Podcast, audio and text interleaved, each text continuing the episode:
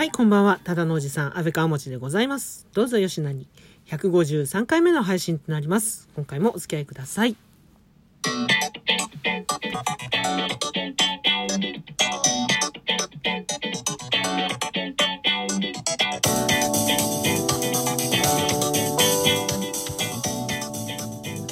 2011年3月11日、いわゆる3.11から今日で丸10年経過しましたね。見事に復興を成し遂げた被災地もあれば一方で未だ故郷へ帰れない人たちがいたり中にはもう帰ること自体諦めてしまった人たちもいるらしいですね。まあ思えばこの10年でね私たちを取り巻く環境は様々に変化したと思うんですけどしかしながら肝心の私たちはどこまで変われたんでしょうかね。震災以前よりも防災意識は確かに高まっていますが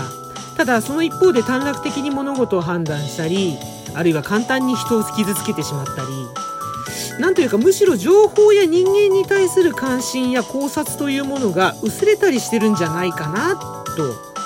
そんなことをね思いまして今日はそんなお話をしたいと思います。お付き合いください。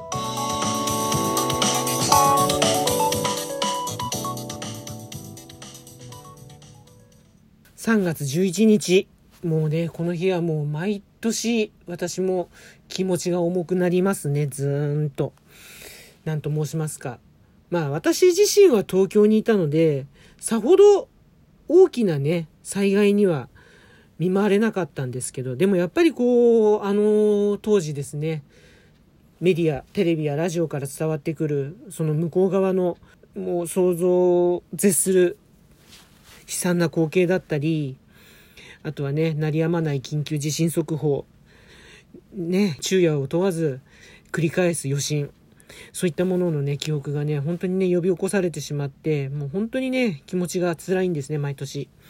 で特に今年はやっぱり10年という区切りもあっていろいろと思うことも多くて。でまあそんな感じなのでね今日はもういつもはテレビつけっぱなしにしてるんですけど仕事してるしながらねテレビつけっぱなしにしてるんですけど今日はもうテレビをね消しました。消したけどうん、仕事がやっぱりね、手につかなくて、もうインターネットをずっとなんかもう関係ない記事をね、いろいろとね、読んでて。でね、そんな中でね、ちょっとね、偶然見つけた記事がね、うん、普段、まああんまり見ないんですけど、プレジデントオンラインの中に、えっ、ー、と、古谷恒平さんという文筆家、あの、作家さんでもあるんですけど、割とね、私好きなんですけど、この方。その方のね、記事がありまして、ちょっと読んでたんですね。まあ、人類はどんどんバカになっている。陰謀論を信じる人が後を絶たない根本原因というね、記事だったんですけど、まあ、どういうことを語ってらっしゃるかっていうと、結局、生産性や合理性が求められることで、兆候を長く考える機会が失われてしまって、人類はむしろ昔よりも騙されやすくなってるんじゃないかっていう、そういうね、あの内容、問いかけだったりっていうか、うん、そういう記事だったんですけど、これを読んでて、ああ、なるほどなってものすごくね、共感する部分がたくさんありまして、まあ、そもそもそのデマや陰謀論、こんなのはね、もう本当にもう、古のね、時代からこう、人間がね、生きてるとこう、絶対に出てくるものなんですよ。で、特にこう、災害時にはね、どこどこで何があったとかね、何々がどうしたとかね、具体的な名前出しちゃうとちょっと大変になっちゃうので、言わないですけど、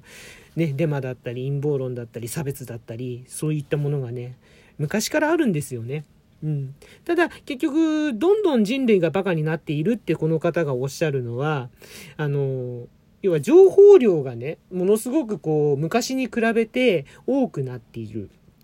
それに対して人間はそれを処理する速度、その情報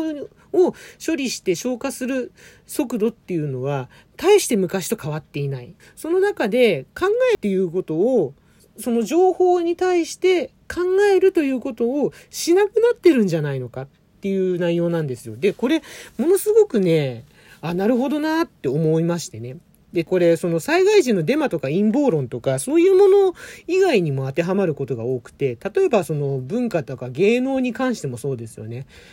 私が子供の頃なんかは、ドラマなんていうのは基本1年間続くものだったんですよ、一回始まると。で、まあ人気がないと半年で打ち切りとかね、そういうこともあったり、うん、人気があればまたもう1年続いたりとかね、そういったのが当たり前だったんだけど、今は基本ワンクールってね、あの、10、ん ?8 週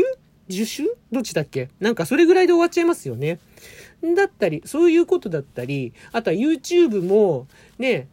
あの20分とか30分とかの動画よりも10分以内の動画の方が PV 数が上がるっていうね、こともあるし、あとは音楽に関して言っても、例えば感想でギターソロがね、16小節あると長いってみんな思うらしいですね、今ね。なんか、ヒット曲って僕あんまり聞かないんですけど、たまに聞くと、なんかイントロがちょっとあって、その後、ずーっとボーカルがね、ボーカリストが同じような内容の歌詞を延々と歌い続けて、そのままエンディングになるみたいな、そういうイメージがね、結構強いんですよね。うん、なんか結局これってなんだろう、その、結果というかその、ね、生産性とか合理性って言葉を使ってますけど、むしろ私はだからその、情報、溢れる情報の中で結果だけこう、取り急ぎ、得たい。うん。そういう風になってきてるんじゃないのかな。で、結論は何なんだよっていう人よくいるじゃないですか。それまでの過程を話してるのに。うん。そういう人たちが増えちゃってるんじゃないのかなって。結局その途中の過程というか、そこに至るまでのプロセスってものをものすごくこう、ないがしろにしてる人がね、多いんじゃないのかなって。うん。ね、成果が全てだみたいなことになってたりとか。うん、結局これっていうのは、まあ、その、不況だとかね、うん、世の中が貧乏になったっていうことにもつながってくるんだけど、それ以上に、やっぱ情報量がものすごく増えて、それを処理できなくなっている。それを処理しきれなくなっている人間の、もう差がと言いますか、結局、結果はどういうことなんだ、結論はどういうことなんだっていう、そういうところを求める、そういったところがね、そういう気持ちがものすごく増えちゃってて、で、その間にある、そこの結果に至るまでのプロセスというものを考えなくなってる。どういう段階があって、どういうふうになっているっていう、ね。何々があったから何々が来た、みたいな、そういうのを、その何々があったっていうところを全然見なくなっちゃってたんだなっていう気がしてならなかったんですよね。うん。だからすごく共感しまして。で、それをね、だから今回のさ、あの、震災に当てはめてみて、やっぱ恐怖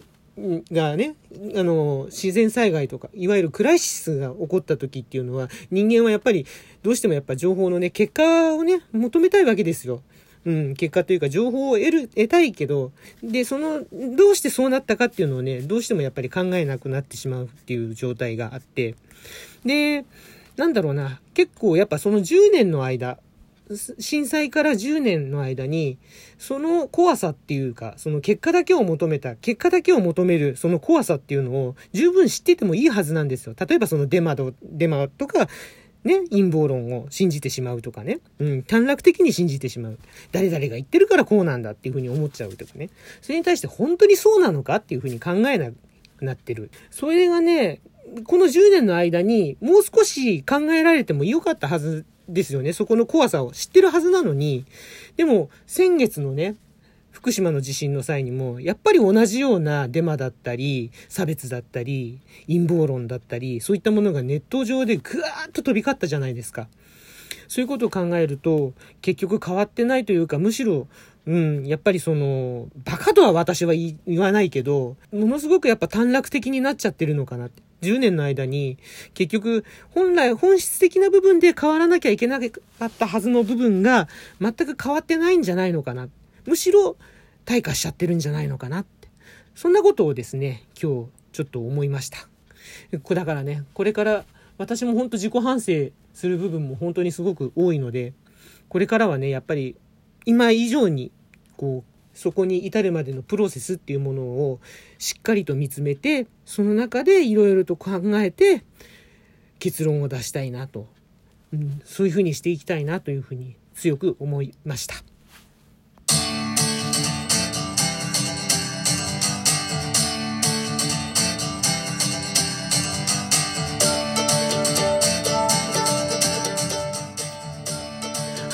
わけで今回の配信以上となります。いかがでしたでしょうか？例によりましてリアクションいただけましたら幸いでございます。ハートネギスマイルそれぞれのボタンをダダダダダダッとですね、連打していただけると大変嬉しいです。よろしくお願いいたします。そしてお便りの方もお待ちしております。お便りいただきましてご紹介させていただく際には、喜びの前を踊りながらお返しトークの方を収録させていただいております。こちらの方もぜひよろしくお願いいたします。ということでね本当に3.11本当10年の区切り、まあ、この10年皆さん長かったですか？短かったですか？私はどちらとも言えませんね。あのやっぱりそのあの日をね境にいろんなことがねものすごく変わってあの日を境にだんだん仲の悪くなってしまった友人がいたり、うん、またその逆でねあの日を境に近しくなった人たちがいたりまたあの私自身のいろんなね考えもあれをきっかけに変わってったなっていうところもあったりとかしまして、うん、だから何でしょうね。その今回お話しさせていただいた短絡的な部分っていうのはね本当自分も本当に反省しなきゃいけないなと思うんですよね。あの本当にこれからねやっぱり皆さんもね本当プロセスとかもう結果ばかり急がずにそこに至るまでの結果とかねそういうもの成果とかだけじゃなくてプロセスとかもねもっとね意識していただければなと思います。えー、改めて被害者の方々への哀悼の意を表しまた現在も苦しまれている皆様に心よりお見舞い申し上げます。というわけでここまでのお相手安倍川持でございました。今回も最後までお付き合いいただきましてありがとうございます。ではまた次の配信でお会いしましょう。